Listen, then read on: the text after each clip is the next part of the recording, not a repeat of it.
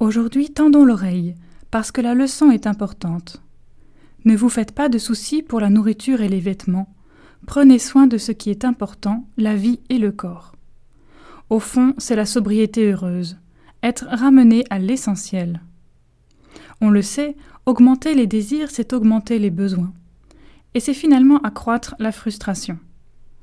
Devant la parole de Jésus, nous pensons aussi à ceux qui n'ont pas le nécessaire.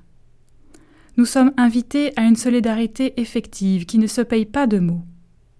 Enfin, dans le contexte actuel, ce texte nous convoque à une gestion responsable des ressources de notre planète. Jésus rappelle l'essentiel, des besoins ajustés, le partage et le respect de l'environnement. Un message très pertinent. Finalement, Jésus ne nous inviterait-il pas tout simplement à un décentrement de nous-mêmes? Mais revenons au monde des béatitudes, imaginons la scène. Quand Jésus s'adresse à cette foule, ce n'est pas celle de l'hyperconsommation d'un samedi après-midi au supermarché.